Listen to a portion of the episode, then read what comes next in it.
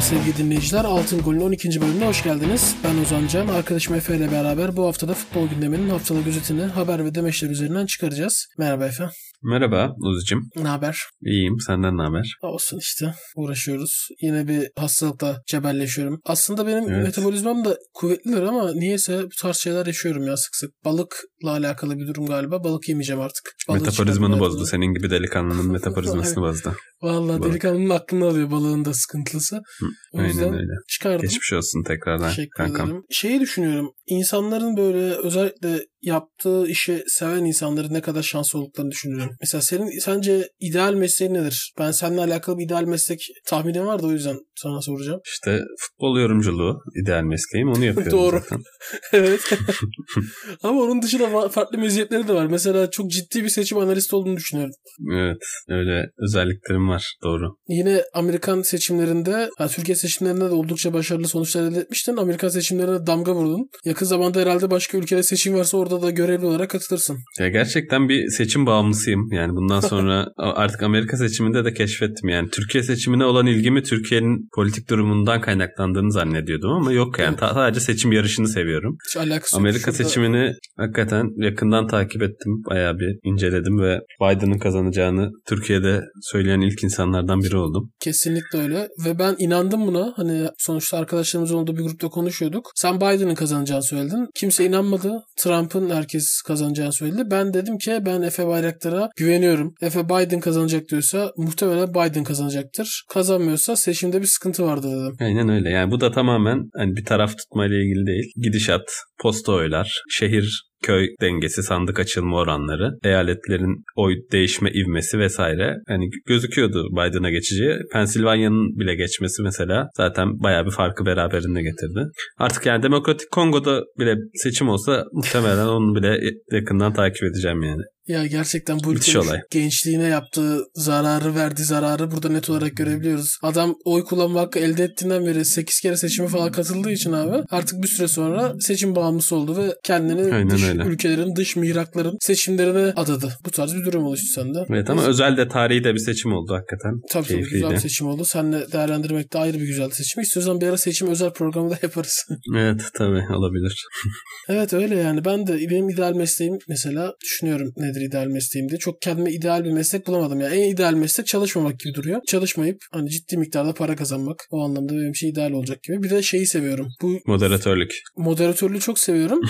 Ama bu işin en güzellerini zaten hani senle yapmak programı. Yoksa yani normalde moderatörlükten o kadar keyif alır mıyım bilmiyorum yani. Ben şeyi seviyorum ya bu insanların spor yorumcuları da tabii bu şeyin içinde. Türlü türlü konular hakkında abi sosyal medyada yorumlar yapıyorlar. Özellikle YouTube'da ve çok ciddi paralar kazanıyorlar. Bazı insanlar yorum da yapmıyor. Hiçbir şey yapmadan para kazanıyorlar. Mesela bazı insanlar kutu açıyorlar abi. Ben şu kutu açma olayına hastayım. Yani gerçekten en istediğim şey şu hayatta kutu açarak para kazanmak. Yani keşke ben de ona bir kere Xbox açtım hatırlarsın. Ne kadar keyif olduğumu orada gözlerimdeki Evet. ışıldamayı görmüşsündür. Karşında hiçbir şey almamama rağmen işte tutkuyla bir mesleğe bağlanmak böyle oluyor herhalde. Kendi para karşılığı yapmıyorsun. Tamamen istek yani. Ben de Doğru, inşallah bir gün muhtemelen öyle. bir bazı kutular açmak için para verir yani inşallah. İnşallah. Umut etmekten vazgeçmemek lazım. Tabii ki aynen öyle. O zaman ben futbol gündemine geçiyorum izninle. Bu Hadi bakalım, Yoğun geçelim. bir gündem oldu. İlk başta Trabzonspor'un hoca arayışıyla alakalı. Asist analizin haberi abi. Diyor ki Abdullah Avcı ile anlaşan Trabzonspor son dakika pürüzü olması haline karşılık Mauricio Pochettino'yu yedekte bekletiyor. Abdullah Avcı transferi gerçekleşmezse Trabzonspor tüm şartları zorlayıp Mauricio Pochettino'yu renklerine katmaya çalışacak. Valla dünyada şu an Pochettino'yu yedekte bekletebilecek tek takım herhalde. Trabzonspor. Yani başka bir takım yok bence Tüm de. Trabzonspor camiasını ayakta alkışlıyorum yani. Bu böyle bir karizma yok. Bence bu haberin bütün dış basına da sızdırılması lazım yani. Abdullah Avcı'nın değeri de çok ciddi artar. Pochettino'nun değeri de hani orada bir düşer tabii. Trabzonspor'un değeri de artar. Vallahi Tebrik öyle. ediyorum ya. Müthiş haber. Ha- Gerçek bir habercilik. Tebrik ediyorum haberi kim Ben de tebrik yaptıysa. ediyorum. Pochettino telefon Tamamen ger- gerçek temellere oturmuş bir haber. Ben mesela niye Real Madrid'in başına geçmiyor diye merak ediyordum. Hani Manchester United bekliyor herhalde diyordum. Trabzonspor bekliyormuş. Abi böyle bir şey olmaz ya. Ya vallahi şu haberleri yapmadan lütfen birazcık özen gösterelim. Yani Pochettino kardeşim kaç milyon eurosun haberiniz var mı ya? Ya parayı versen de buraya adım atar mı? Dünyanın en değerli teknik direktörü boşta olan. Türk takımlarının yüzüne bakmaz hani bir Trabzonspor'la ilgili bir konu değil. Ya biraz kendimizi bilelim hakikaten. Evet şimdi diğer haberimize geçelim. Lekip manşetinde diyor ki Lille Zlatane Milan. Yani Lille Milan'ı Zlatanladı. Zlatanlamak ne demek? 2012 yılında Zlatan İbrahimovic'e jest yapıyor. Ee, İsveç Dil Kurumu. Zlatan kelimesini domine etmek anlamında bir kelime haline getiriyor o anlama gelen ve Lekip de buna bir gönderme yaparak Lille'in Milan galibiyeti ve Yusuf'un e, attığı 3 golü gündem ederek başlığa taşımış. Yusuf yani şu an dünyadaki en formlu takımlardan biri daha doğrusu en, yani en formda mı tartışır da en öne çıkan takımlardan biri şey herhalde Milan'dır. Avrupa evet. Ligi'nde ikinci maçında da 3 tane attı. Milan'a ne diyorsun? Allah helal olsun yani böyle bir çıkış yapması gerekiyordu. Gerçi bu denli bir çıkışı kimse beklemezdi ama bir çıkış yapması gerekiyordu. Fazlasını yaptı. Yani tebrik ediyorum. Hakikaten müthiş de goller attı. Ve attığı rakip de çok önemli. İşte yani UEFA Avrupa Ligi'nde oynamanın yani yedek kadroda olmanın belki bazı dezavantajları var ama kendinizi göstermek için de önemli bir şans aslında. Ve ciddi bir arena. Ciddi bir rakibe karşı da hakikaten şov yaptı. Sonrasında da teknik direktörüyle güzel bir diyaloğu oldu. Hani ligde bu sene hiçbir maça ilk 11 aşamamıştı Yusuf. Hocası Galtier'e diyor ki işte hafta içi ettirik yaptım ama bu hafta da yedek kalacağımı biliyorum diyor. Hocası bunu kendi açıklıyor ve sonra diyor ki kendini ifade eden oyuncuları severim diyor. Ve bu hafta sonu ilk kez Yusuf ilk 11'deydi. 3-2'lik bir yenilgi aldılar ama Burak Yılmaz asistini de yaptı. Yani bir yükselişi artık ortada Yusuf'un inşallah bunu devam ettirebilir. İnşallah Yusuf'un bu maçın ardından bir röportajı oldu Hürriyet'e. Ondan birazcık bir şeyler okuyayım izinden. Diyor ki Avrupa Ligi'nde gol kralı bu arada şu anda. Evet 6 golle gol kralı. En yakın rakibi 4 gol galiba öyle hatırlıyorum. Hı hı. Diyor ki her alanın profesyonellerinden oluşan bir ekibimiz var. Sadece bugünü yarın değil bundan 10-15 sene sonrayı da planlıyoruz. Uyku koçuyla birlikte başta iki toplantı yaptık. Günlük rutinim, alışkanlıklarım kayıt altına alındı. Evin sıcaklık derecesinden günlük beslenmeye kadar birçok veriye dayanarak bir uyku sistemi belirledik. Senin sihrin 2Y harfi. Vücudun Y şeklinde bürüneceği bir sevinç geldi aklıma. Koştuktan sonra durup ellerini iki yana aç ve Y harfi oluştur. Yusuf Yazıcı burada de. İlk duyduğumda çok hoşuma gitti. Artık böyle yapıyorum. Kendisine böyle bir tavsiye verilmiş ekibinden. Ve Hakikaten gol sevinci de orada çok... bayağı bir epik oldu. Güzel bir görüntü oldu. Bence de çok çok akıllıca. Rooney de yapmıştı güzel. benzer bir şey de o Y değil böyle ellerini komple açmıştı diye hatırlıyorum. O da bayağı evet. bir gol sevinciydi. Evet ya bu Yusuf'un sıkıntılı bir sakatlık geçirdi biliyorsun. Ondan sonrasında tabii bunun toparlanması vesaire zor. Ben bakıyorum abi dinliyorum Türk spor basınına. Kendisi hakkında böyle hani Yusuf gitti ama olmadı. Bak zaten Abdülkadir de olmuyor falan gibi. Bir imalar vardı. Ben onu sürekli duyuyordum. Ya zaten çocuğun mesela şey yaptığına dair mesela kendisine dikkat etmediğine dair Fransa'da ne bileyim kulübüyle anlaşamadığını, hocasıyla anlaşamadığına dair bir şey mi duydunuz yani? Veya bu adam oynadı da gerçekten çok kötü bir performans gösterdi. Sakatlığı tamamen atlatmasına rağmen. Veya hiç sakatlık yaşamadı da mı disiplinsiz davranıyor vesaire. Ya bunları bir düşünüp öyle konuşmak lazım bence bu tarz konularda. Ya Çağlar'a da mesela benzer yorumlar yapılmıştı. Çünkü Leicester'da uzun süre oynamadı hatırlıyorsun. Çağlar'dan olmayacak falan deniyordu yani. Bir sezon oynamadı Maguire Aynen gidene öyle. kadar. E şimdi Premier Lig'de yani en öne çıkan stoperlerden biri. Ya bu çocuklara böyle bir desteğiniz yok falan bari köstek olmayın ya. Gereksiz yere kara propaganda niye yapıyorsunuz? Eğer mesela futbolla alakalı sıkıntılı bir şey yapmışsa ya iş ahlakından uzak bir davranış sergilemişse tabii ki sonuna kadar eleştirin yani. Ama onun dışında da daha hiçbir şey yokken ortada biraz sabır ya. Eğer bir sakatlık yaşamasa neyse diyeceğim yani. Ya kesinlikle haklısın. Kendi değerlerimizi aşağı çekmede üstümüze yok. Yusuf'un yaşadığı sıkıntı da bu sene hocanın 4-4-2'ye dönmesi aslında. 4-4-2'de kendine net bir yer bulamıyor. Orijin evet. olarak bir 10 numara oyuncusu olduğu için veya bir kanat forvet olduğu için yani 4-4-2'de çok fazla uymuyor ama sisteme rağmen kendi fırsatını yarattı ve ikinci forvet gibi oynadı. Burak Yılmaz'la birlikte son maçta. Yani aslında Jonathan David gibi çok yüklü bir bedel ödeyerek aldığı bir forvet var Lille'nin. O yüzden Yusuf'un yani işi çok da kolay değil ilk 11'de kalabilmek anlamında ama şu ana kadar gerçekten ekstra işler yaptı Avrupa Ligi'nde. İnşallah bunun devamını getirebilir. Biz de mutlu oluruz yani. İnşallah yani tabii ki futbolcuları gereğinden fazla övmekten yana değiliz. Sadece hakkı verilsin. Potansiyeli küçümsenmesin. Ben onu söylüyorum yani. Haklısın aynen öyle. Evet o zaman haftanın altın golüne geçelim artık.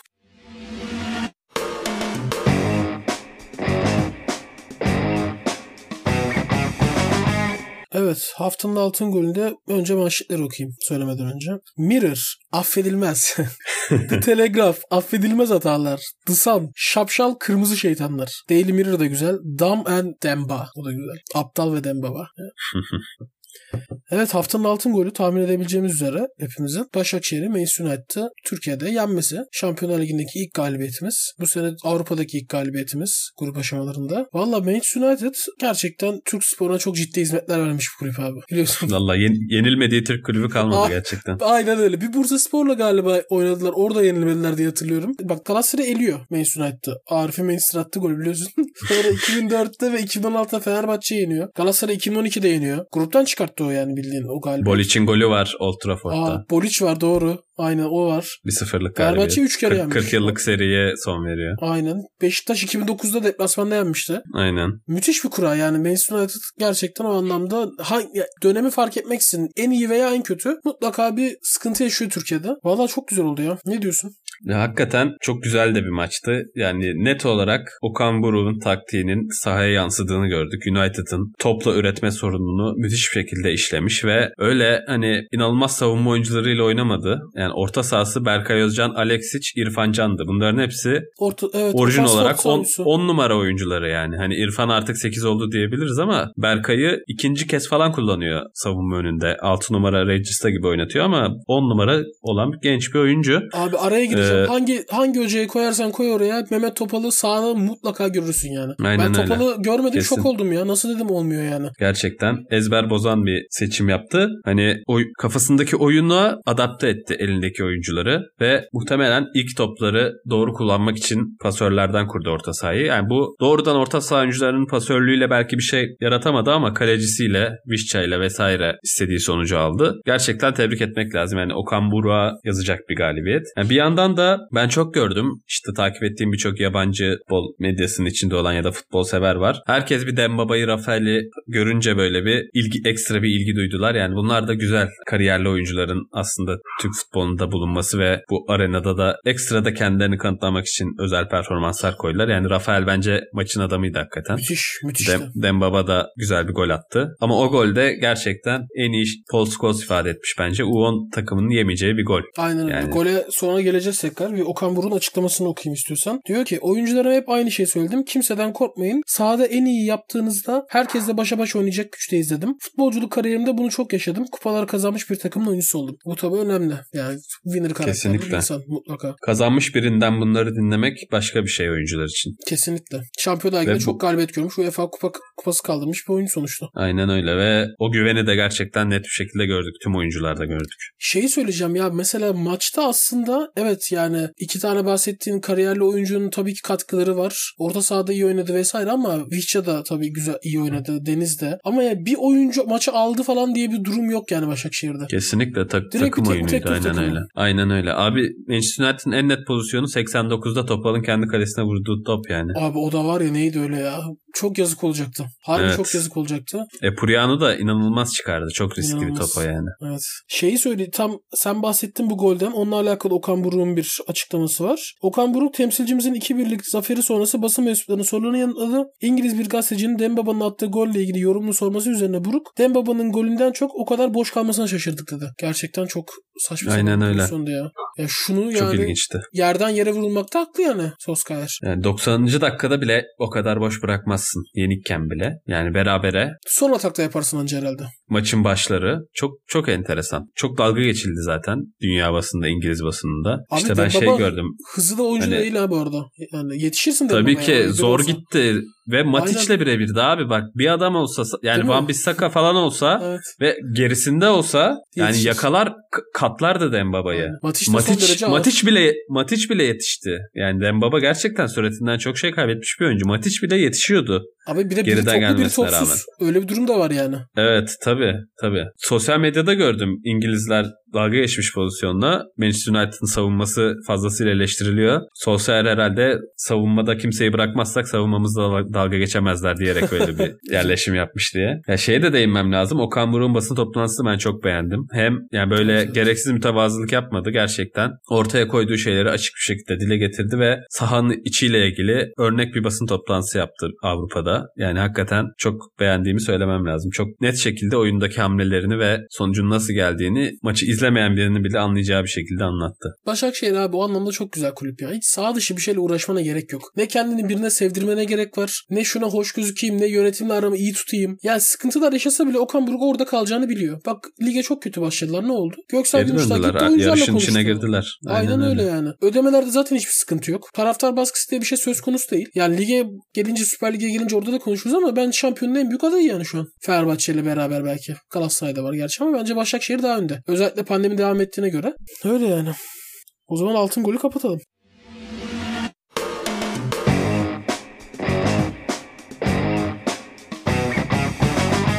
Bir Süper Lig panoraması. Şimdi Beşiktaş'ın Antep maçıyla başlayalım. Antep 3-1 kazandı. Beşiktaş kaybetti. Zaten bir kazanıyor bir kaybediyor. Beşiktaş'taki durumu anlamak çok mümkün değil. Şimdi diyor ki Sergen Yalçın iki tane açıklamasını okuyacağım sana. Aralarındaki ilişkiyi merak ediyorum. Nasıl kuracaksın? Diyor ki biz kötü oynadık. Nerede geçen haftaki takım? Nerede bu, bu takım? 5 gün arayla oynadık. Oyuncularımıza ağır geldi herhalde bu tempo. Kalemize gelen ilk top 43'te gol oldu. Kaleye gelen her ilk top gol oluyor. Bir kere geliyor oluyor. Bireysel hatalar çok öne çıktı. 10 kişiyken 1-1 buluyoruz. Yine ilk top gol oluyor. Bireysel performanslar çok tartışılacak gibi. Belli oyuncuların üstüne gidiyoruz. Orada çok hata yapıyoruz. Hedef koyuyoruz ya da hedef gösteriyoruz. Sonraki açıklaması diyor ki bu maçta çok kötü oynadıklarını açıkça ifade eden Sergen Yalçın Wellington bu takımda oynamaz diyorlardı. Sakatlandıktan sonra gördük durumu. Bilmeden fazla konuşmamak lazım. Maalesef ki gollerde inanılmaz hatalar yaptık. Montero, Vida ve Ersin'le birlikte inanılmaz hatalar yaptık. Şimdi sen ne diyorsun? Burada hedefi gösteren kim? Sergen Yalçın mı yoksa basın mı? Yani hedef gösterme yarışına girmiş Sergen Yalçın. Sorun Wellington'da değil Montero'da diyor yani mesela veya Ersin yüzünden her maç gelen giden gol oluyor diyor. Yani açık açık bir şekilde. Ya ben teknik direktörlerin bu kadar net şekilde oyuncularını hedef göstermesine her zaman karşıyım ve yanlış bir şey olarak görüyorum. Yani bunun nasıl bir faydası olabilir mesela Ersin'e şu an? Hani genç bir kaleci zaten özgüven sorunları yaşıyor saha içinde de. Bence bu onu daha da kötüye götürecek bir şey. Yani bu hani kafasını vermeyen bir oyuncu olsa, konsantrasyon sorunu olan bir oyuncu olsa bunu duyduktan sonra kendine gelebilir diyeceğim ama ben Ersin gibi genç oyuncularda bunu ters tepebileceğini düşünüyorum. Yani ilginç geliyor bana. Bilmiyorum sen ne düşünüyorsun? Yani ben kamuoyu önünde eleştiri yapmaktan yana değilim futbolcularla alakalı. Eğer bir alternatifin yoksa adamın yerine birini koyamayacaksın abi. Niye adamı oraya herkesin önüne atıyorsun yani? Ersin yerine birini koyabiliyor mu Beşiktaş şu an? E yerine giren kaleci yani. arkadaşımızı gördük yani. Çocuk elleri ayakları titriyor. Her topu Evet. sektiriyor. Çok sıkıntılıydı yani. Vallahi insan ürktü. Böyle Sergen Yalçın da ürkmüştür eminim yani. Duruşunda bile bir tedirginlik vardı hakikaten. Ya ben bu tarz ya şu an Beşiktaş'ta açık söylemek gerekirse herkeste bir çok ciddi konsantrasyon dağınıklığı görüyorum ben. Herkesin kafası başka bir yerde. Sorunlar böyle fokurduyor. Her yer fokurduyor böyle. Başkan bir şey diyor. Sergen Yalçın bir şey diyor. Futbolcuların kafa bir dünya. Vida falan yani tanınmaz halde. Acayip hatalar Evet. yapıyorlar.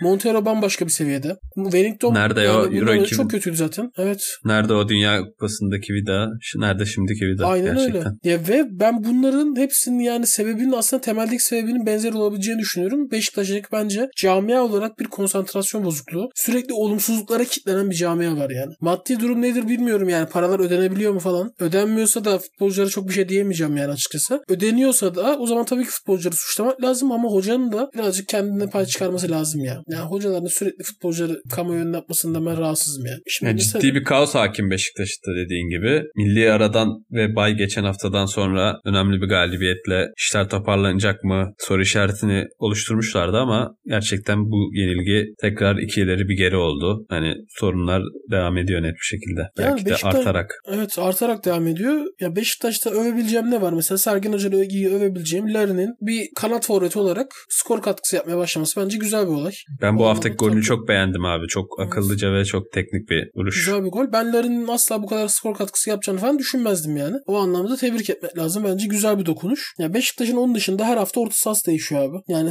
stoper ikilisi genelde benzer. Sol bek yani en sakala ne kadar oluyor? Kimse emin değil oradan. Ama en azından bir alternatif var. Belki ilerleyen günlerde görürüz hızlarını. Abu Bakar çok kötüydü. Gerçekten çok kötüydü. Onu söylemek lazım. Koordinasyon tamamen bitmiş gibiydi. Umarım bundan sonraki maçlarda böyle devam etmez. Aslında ilk geldiğinde bu kadar kötü bir görüntü çizmiyordu yani. Evet. Vallahi bilmiyorum Sergen Hoca ne yapacak ama birazcık da kendine pay çıkarması lazım. Bu takım bence bu kadar kötü bir takım değil. Ya bunu oynayacak kadro değil yani. E Antep de yani dünyanın en iyi kadrosu değil abi. Tabii. Yani kırmızı kartın da maçı ciddi şekilde etkilediğini söyleyelim. Hani Tabii, Ersin tabii. de orada bir amatörce bir giriş yaptı. Belki farklı şekilde seyredebilirdi maç ama Sergen Hoca da arıyor şu anda. Hala 11'ini bulabilmiş değil. Yani bir özellikle dediğin gibi orta sahada bir düzen oturtması lazım. Bu milli ara bir kez daha belki Beşiktaş'a bir şeyleri ot- oturtma anlamında bir fırsat olabilir. Evet şey, e, şeyi mesela Antep'le alakalı da ya Antepli futbolcular yerden kalkmadı abi. Ben bundan da çok rahatsızım artık. Ya böyle televizyona bir şey fırlatasım geliyor. Sürekli yerde futbolcular sürekli yerde. Tam öne geçmişsin. Kaleci başlıyor şey yapmaya topu bir türlü dürtemiyor. Antep'li her futbolcu yerdeydi ya. Ya bu kadar da olmaz kardeşim ya.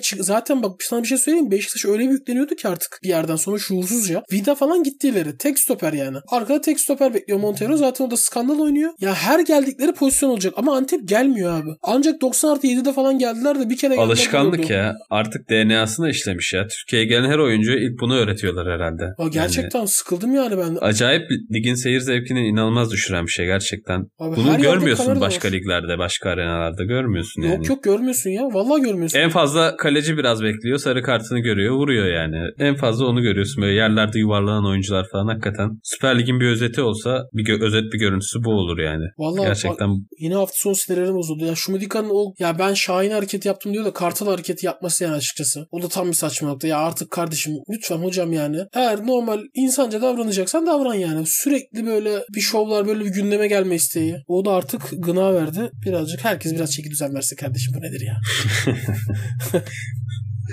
Neyse geçelim Beşiktaş'a. Evet Fenerbahçe Konya Spor. Fenerbahçe evinde kaybetti. Bu sezon ilk kez kaybetti. Serdar Açıklar'ın Habertürk'teki yazısını okuyup onun üzerine istiyorsan konuşalım. Olur. Diyor ki kısaca özetleyelim ki mağlubiyet Fenerbahçe açısından iyi olmuştur. Çünkü ısrarla altını çizdiğimiz iki sorunu gün gibi ortaya çıkardı. 1. Erol Bulut'un hücumda çizilmiş hücum planları yok. Doğaçlama hücum yetmez. Muhakkak çalışılmış, çizilmiş hücum planları lazım dedik. Ne kadar önemli olduğu ortaya çıktı. 2. Erol Bulut Trabzonspor maçı hariç hiç oyun değiştirmedi. Oyuncu değiştirdi. Oysa oyunu değiştirmesi lazımdı. Yine o müsabaka dışında ne zaman oyuncu değiştirse takım geri gitti. Bu da ortaya çıktı. Oyuncu değişiklikle alakalı olayı biz de konuşmuştuk hatırlarsın. İlk defa hoca evet. oyun değiştirdi Trabzon maçında. Nasıl değerlendiriyorsun sen maçı? Serdar Ali yorumları ne diyorsun? Biraz sert girmiş. Yani büyük oranda katılmıyorum Serdar Ali dediklerine. Hani daha geçen hafta Antalya karşısında benim son yıllarda izlediğim en baskın, en çok pozisyona giren takım vardı sahada. Yani bu hafta evet takıldı Fenerbahçe ama çizilmiş bir hücum planı falan yani bununla alakalı olduğunu düşünmüyorum genel olarak. Yani takımda bir formsuzluk vardı ve ne olursa olsun Sosa'nın bir formsuzluğundan da bahsetsek hiç olmayınca özellikle Trabzon maçına çıkması doğru bir hamleydi ama Konya Spor gibi daha kapalı oynayan bir takıma karşı Sosa her zaman lazım olacak profilde bir oyuncu. Yani değişikliklerle ilgili gerçekten Trabzonspor maçında oyunu tamamen değiştirdi ve burada da sonuna kadar hakkını verdik. Ama genel olarak biraz sanki ezber değişiklikler başladı. O kadronun çok alternatifli olmasından. Direkt çift mesela dönüyor mesela. Ondan bahsediyoruz. Evet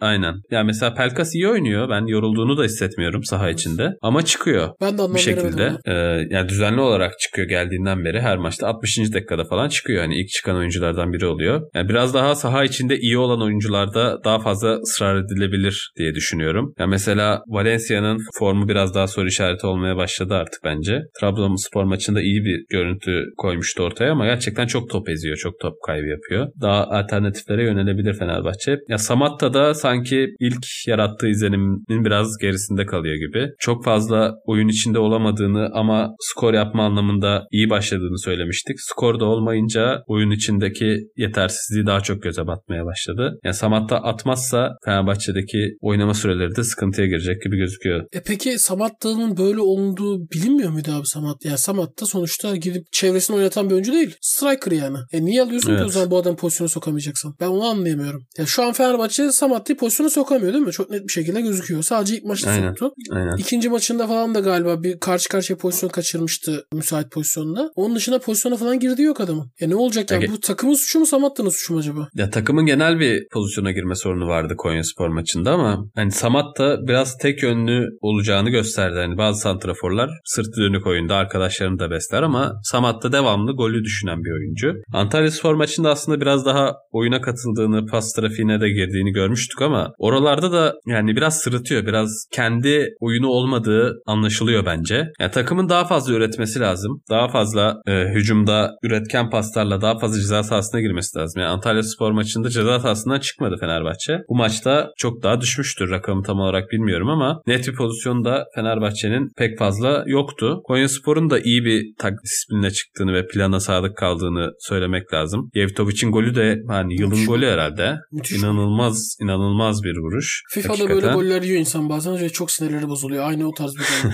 Kol fırlatıyor. yapacak hiç-. Yapacak hiçbir şey yok yani. Ne savunmanın Evet. ne kalecinin Hiçbir şey yapabileceği hiçbir şey yok. Ya Fenerbahçe net favori gibi giderken hakikaten işler biraz karıştı şu anda. Yani çok formda denen Fenerbahçe ile çok kötü denen Galatasaray arasında bir puan kaldı. Tarihin en kötü başlangıcını yapan, şampiyon başlangıcını yapan Başakşehir ile 4 puan kaldı arada. Ya bu milli ara sonrası ligin yeniden başlayacağını da söyleyebiliriz. Önümüzde de daha 32 hafta olduğunu düşünürsek. Lige de heyecan geldiğini söylemek lazım. Şimdi çok kısa şeyi değineceğim. Maç dışında. Şimdi loca konusunu konuşmuştuk zaten. Şey vardı Fenerbahçe maçında. Türbünler loca olmuştu. Onu gördün mü? Artık en öte noktaya taşındı yani gerçekten. Abi bu dalga geçmek ya. Valla dalga geçmek. Ve buna federasyon falan müsamaha gösteriyor. Hayretler içerisindeyim yani. Direkt açın abi o zaman tribünleri. %30 falan açın yani. Yani şu an koca kocaman tribün boşken Hah. küçücük bir alanda herkes birleşiyor. Aynen ne bu? öyle. Önlem. Localar açılıyor sadece. Komedi yani artık daha ne kadar saçma bir tarafa doğru gidebilir bu iş bilmiyorum. Dip dibeydi taraftarlar ve birçok takım da locayı bu şekilde ihlal ediyor zaten sadece Fenerbahçe değil. Yani takımlar kimi kandırıyor, insanlar kimi kandırıyor. Ben çok merak ediyorum. Vallahi kimi kandırıyorlar acaba? Ve bu insanlar sadece buraya gittikleri için, Allah korusun hastalık kaptıkları için kendilerinden mesul değiller ya. Bunu bir anlamaları lazım yani. Sen hasta olunca topluma da zarar veriyorsun. Şunu bir herkes bir anlasa bir rahatlayacağız. Her şeyle dalga geçiyoruz ülke olarak tabii. Şunla aa ben bunu şuradan dolaşırım. Yok buradan arkadan dolaşırım. En iyi sizsiniz abi. Ve türbün yapmak dünyadaki en önemli şey. İnsan sağlığından falan çok daha önemli olduğu için bu haklı davaları da destekliyoruz. Ne diyeyim yani. Sivas Galatasaray maçına geçiyorum. En son oynanan maç Süper Lig'de. Şimdi Mehmet Demirkol'un bir yazısı var onu okuyayım hemen. Fanatik'te. Diyor ki Sarı Kırmızılılar ilk iki haftada izlediğimiz ve övdüğümüze yakın bir futbol oynadı. Sivas'ın aklında hafta içi yorgunluğu vardı. Terim'in son anlarda yaptığı değişiklikler büyük bir darbenin önüne geçti. Aslan başta iyiydi. Sonunda da şanslıydı. Galatasaray'ın başlangıç planı ligin ilk iki haftasını izlediğimiz ve övdüğümüze çok yakın. Okan, Taylan ve Marcano rakibinin ön alan baskısı etkisiz kalan oyunu, oyun kurucu performansları, öndeki beşliği, beşliyle sayısız pas opsiyonu yarattı. Arda Belhanda ve Feguli ile Omar Emre ve Taşdemir de çizgiye basarak alternatif oldular. Enerjik, konsantrasyonu yüksek, geniş alana topa sahip olan bir pas oyunu izledik. Sivas Spor'un ön alan baskısı böylece kırılınca ev sahibinin diğer dezavantajları devreye girdi. Öncelikle hafta içinden kalan kafa yorgunluğu vardı. Ancak daha önemlisi Rıza Hoca'nın maçtan önce mikrofonlara yansıyan Avrupa'da olmayı zorunlu hizmet olarak gören ruh hali. Psikolojik olarak ancak maçın sonlarına toparlanabilirler. Şimdi sondan başlamak lazım bence. Sen Rıza Hoca'yı dinleyebildin mi hiç yani? UEFA maçının ardından öncesinde de her lig maçından önce sonra da çok yorgunuz da çok yorgunuz. Ya hocam tamam ya. Çekil yani Avrupa'dan da Evet. hepimiz rahatlayalım yani. Çok negatif bir enerji gerçekten E sen bunu söyleyince futbolcular ne olacak ya? Ne yapacak futbolcular? Abi dünyadaki tek takım değilsiniz ya. Herkes oynuyor. Tamam bizim ligimizde artık kalmadı pek fazla oynayan. Yani şu ana kadarki takvimi Sivas Spor'la benzer olan 40 takım vardır en aşağı. Tabii ki vardır. Pandemiden tek etkilenen takım da Sivasspor değil. Abi Shakhtar PAF takımıyla gidip Real Madrid yendi ya. Yani bunlar oluyor. Onlar maç yapmıyorlar mı liglerinde yani? E, Gerçekten çok etkiliyor yani saha içinde. O O- yorgunluk oyuncularda da zihnen, fiziken çok belli oluyor. Ya pandemi döneminin başından beri Rıza Çalınbay inanılmaz bir negatif hava çiziyor. Sürekli yok futbol oynanmasın, o olmasın, bu olmasın. Ya tamam da ya bu oynanıyor artık. Ve herkes bu şartlarda oynuyor. Herkes işini yapsın. Ya ben Galatasaray galibiyetini Sivasspor'a bağlarım yani ayrıca. Hatırlıyorsun ligin ilk iki haftasında Galatasaray'ın bir oyunu vardı. Gayet tutmuştu. Rakiplerde Evet. biraz müsaade etmişti. Başakşehir çok formsuzdu. Antep'te Galatasaray oynasın diye izin verdi yani. Neydi? Galatasaray'ın önde gerçekten topu ayağında tutabilen yetenekli oyuncuları var. Bunların ama çok ciddi dezavantajları da var. Ama bunlara topu verirsen, önde de basmazsan oynarlar yani gayet. Ve oynadılar da. Sivasspor'un herhangi bir baskısı falan da olmadı. Ya tempo yapmasına ihtiyacı olmazsa Galatasaray'ın çok yetenekli bir takım. Aynen öyle. Tempo işin içine girdiği zaman sorunlar başlıyor Galatasaray adına. E bu maçta zorlanmadıkları bir maç oldu tempo açısından dediğin gibi. Ama Belhanda da gerçekten çok öne çıktı yaptığı gol ve asistle. Evet. O da önemli bir performans koydu ortaya. Belhanda'nın alternatifi yok şu an Galatasaray'da. Yani o oyundan Aynen çıkınca öyle. Etobo giriyor. Hasta olsa Etobo giriyor. Depresyona girse de Etobo oynuyor. E ne olacak mesela Galatasaray'da Belhanda'nın canı sıkkın olduğu zaman ki bu oldu. İptal oldu Galatasaray. Ne olacak yani? Biraz da bunu düşünmek lazım. Bir Emre Akbaba aslında orada bir alternatif olabilirdi ama o da bir türlü form tutamadı. Çok büyük sıkıntılar yaşadı. Hala geride fizik olarak yani Evet. o hala anlaşılıyor. Ki o da Yani Fatih da önemli bir değil. Evet değil. Biraz daha farklı karakterde de bir oyuncu. Fatih Terim'in önemli bir lafı var. Oyundaki sorunlar giderilir ama 3 puanların yerine bir şey konamaz şeklinde. Hani on, önemli bir 3 puan Galatasaray için. Ve şu an önüne biraz daha umutla bakacaktır Galatasaray. Sonuçta Fenerbahçe ile arasındaki puan farkını 1'e indirdi. Fatih Terim de bunun altını çiziyor devamlı. Ama işte bu tempo sorununu yani herkes Sivas Spor gibi olmayacak Galatasaray'a karşı. Bu tempo sorununu aşacak daha dinamik özellikle kanat oyuncuları bence Ocak'ta araması gerekiyor Galatasaray'ın. Ya zaten biliyorsun Galatasaray'da bir sıkıntı var camia içerisinde de. Ve o sıkıntılar aslında ayyuka çıktıktan sonra 3 maçta 3 galibiyet aldı Galatasaray. Şimdi lig sıkıştı dediğin gibi. Kimi önde görüyorsun? Ne görüyorsun? Yani çok erken daha çok sular akacak. Daha 32 hafta var özellikle. Yani normal bir lig kadar var neredeyse.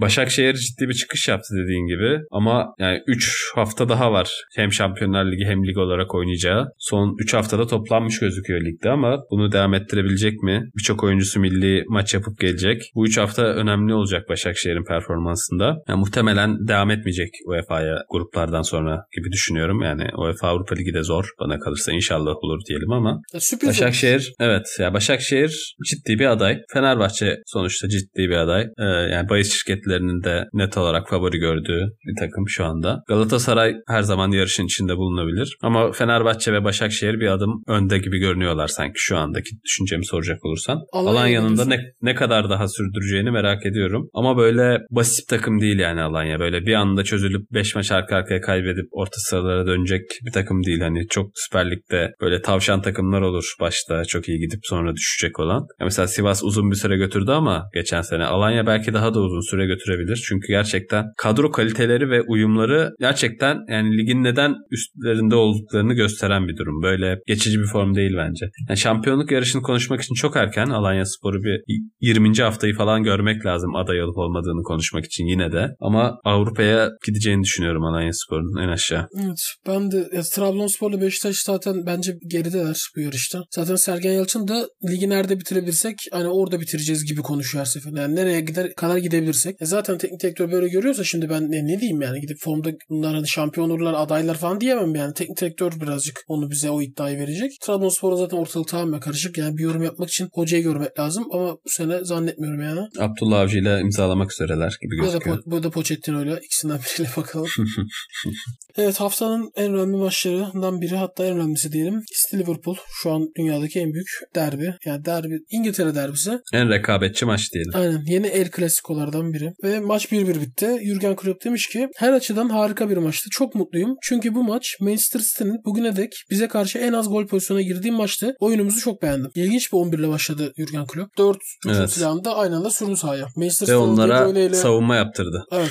De Bruyne ile Jesus da oynuyordu Manchester City'de. O da uzun süre sonra City için önemli bir şey. Evet. Sen nasıl gördün maçı? Yani Maçı dediğin gibi Liverpool kazanmış gibi oldu herhalde bu arada. Evet İyi sonuç. denebilir. Liverpool için daha iyi bir sonuç olduğu kesin. City hala arkalarda. Yani şaşırttı Klopp. Genelde Guardiola şaşırtıyor biliyorsun. Yaptığı 11 tercihleriyle sonradan hamlelerle. Bu sefer Klopp şaşırttı. Jota mı Firmino mu oynayacak diye bütün hafta konuşuldu ve ikisi birlikte oynadılar. Evet evet. Biraz da zorunluluktan sanki olmuş gibi geldi bana. Çünkü Fabinho sakat, Thiago sakat. Orta sahada Wijnaldum ve Henderson dışında net olarak güveneceği bir üçüncü oyuncu yok. Yani Naby Keita'yı da kullanmak istemedi. E, Matip döndü bu maçla birlikte. En azından stoper olan iki oyuncuyla oynadı Gomez'le birlikte. Ama yani Liverpool'un ön dörtlüsü daha çok hep rakibi karşılamaya ve oyun kurmayı bozmaya odaklanmış şekilde oynadılar. Ve aslında çok yardımcı oldular orta sahaya. Yani City'nin çok fazla oyun kuramayıp pozisyon üretememesini etkileyen de bence bu oldu. Özellikle Jota'nın enerjisi de ve yine maçta en çok pozisyona giren oyuncu olmuş expected goals'te Jota. Atabilirdi de yine golünü. Hakikaten çok formda. Hı hı. Maçta en çok neye şaşırdın dersen Klopp'un hamleleriyle birlikte De Bruyne'nin penaltısı. Hiç beklemezdim yani. O neydi hakikaten, Hakikaten ya. çok kötü bir penaltı. Böyle net out'a giden böyle bir penaltı da bayağıdır görmemiştim. Ama Liverpool'un savunmasına yazık olacaktı yani oyununa. Çünkü çok basit bir penaltı yaptı Joe Gomez. De Bruyne o golü atsa farklı bir maç olabilirdi. Valla Liverpool sürekli sakat veriyor abi. Şimdi Arnold gitti. Bir de a, Trent sakatlandı aynen öyle. Valla üzüldüm ya. Ya o da herhalde şu an dünyada piyasada en sevdiğim futbolculardan biridir. Ona da çok üzüldüm. İnşallah uzun süreli bir sakatlık değildir. Süresi Net bir açıklama yapılmadı onunla ilgili henüz. Aynen ben de merak ediyorum inşallah çok uzun süreli bir sakatlık olmaz. Şimdi Premier Lig'de liderlik de sürekli el değiştirdi yani hafta sonu. Southampton oldu. Ondan sonra Tottenham oldu. Sonra Leicester oldu. Şu an Leicester herhalde hala. Leicester evet. Ve böyle Leicester'da nasıl Hiç diyeyim kaçmıyor. Değil mi?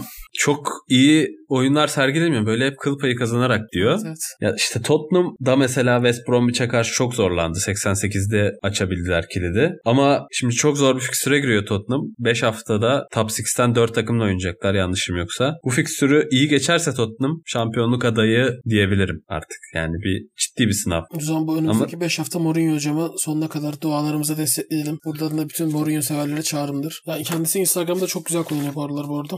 Takip etmenizi tavsiye ederim. Öyle o zaman yine lanet olsun milli araya giriyoruz maalesef.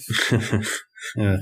Haftaya bakalım. Ve yine üçer maç yapacak çoğu ülke takımı. Akıllanmadı bu FIFA. Yok yok. Ya herkes UEFA. hasta olsun diye uğraşıyorlar abi. Sürü bağışıklığı kazanalım diye uğraşıyor. Zaten futbolcular bu arada sakatlıktan kırılıyorlar. O kadar çok maç yaptılar ki ya bir sal adamları ya. Yok milli takım Ak- falan. ak- filan. akıl alır gibi değil. En azından son ara Mart'a kadar daha olmayacak. Abi Biraz mesela- sabredelim. O zaman Aynen. bu haftayı da kapatalım. Teşekkür ediyorum yorumların için. Ben teşekkür ederim. Evet e, sevgili dinleyiciler bu haftalıkta Altın Golü sonuna geldik. Önümüzdeki hafta yine futbol gündemine kısa bir özetini sizlere sunacağız. İyi haftalar diliyoruz. Program bitti. İyi haftalar.